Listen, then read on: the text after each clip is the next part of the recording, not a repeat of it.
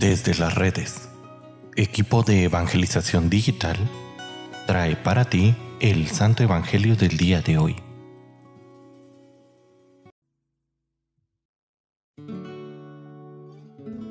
El día de hoy, viernes 28 de abril, escuchemos con atención el Santo Evangelio según San Juan. En aquel tiempo, los judíos se pusieron a discutir entre sí, ¿cómo puede éste darnos a comer su carne?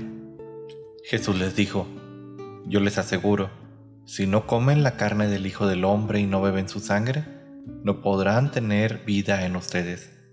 El que come mi carne y bebe mi sangre tiene vida eterna, y yo lo resucitaré en el último día. Mi carne es verdadera comida y mi sangre es verdadera bebida.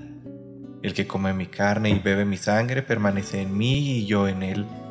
Como el Padre que me ha enviado, posee la vida y yo vivo por él, así también el que me come vivirá por mí.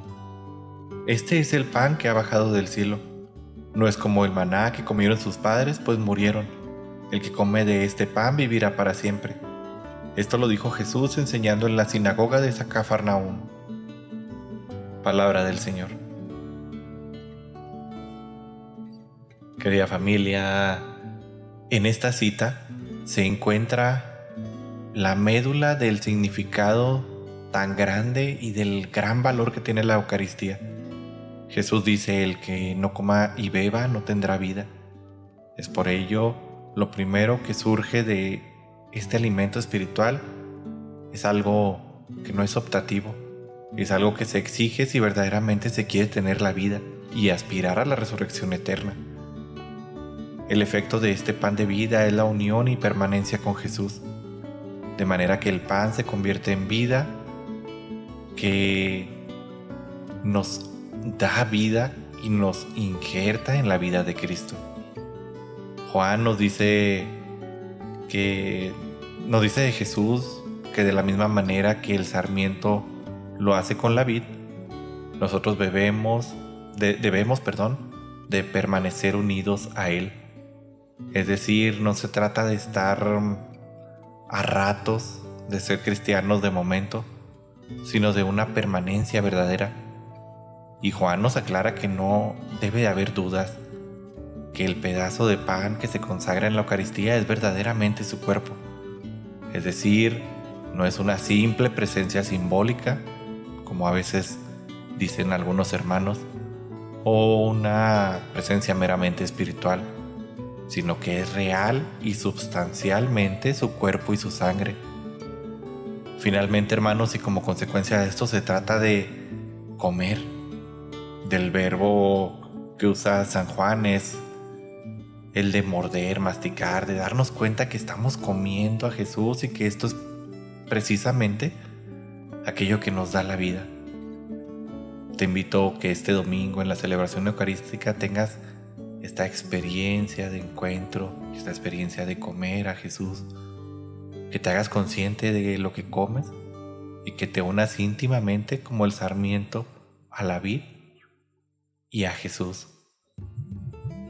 Termino contándote una anécdota que precisamente leía el día de hoy muy de mañana y dice que un santo, se me escapa en este momento el nombre.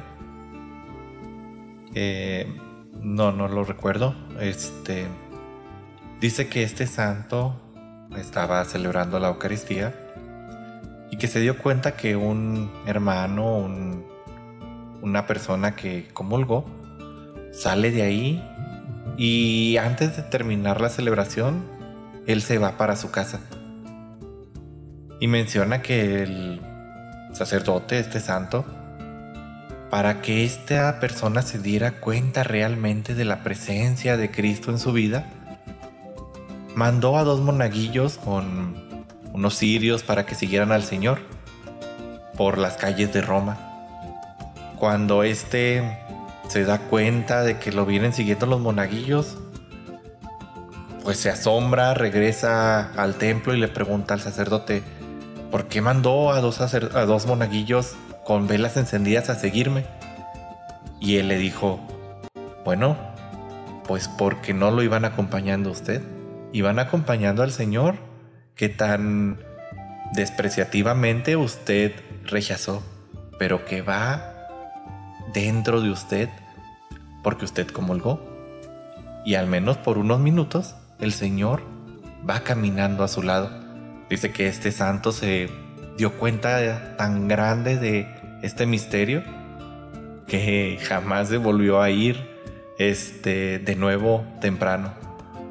De nuevo antes de que terminara la celebración, sino que se quedaba ya tiempo después de terminar dando gracias por este regalo tan grande.